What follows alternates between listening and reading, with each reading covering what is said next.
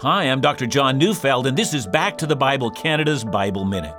Revelation 22, verses 14 and 15 says, Blessed are those who wash their robes, so they may have the right to the tree of life, and that they may enter the city by the gates. Outside are the dogs and the sorcerers, and the sexually immoral, and murderers, and idolaters, and everyone who loves and practices falsehood.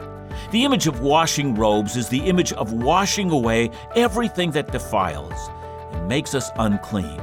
You know, the Christian life is a life of turning from defilement and turning to Christ and loving that which is pleasing to God. My dear friend, don't be deceived. You can't cling to Christ and cling to your sin. Willingly tell your Savior that you'd gladly forsake all things for Him. Listen back to the Bible every weekday on this station. Find us at backtothebible.ca.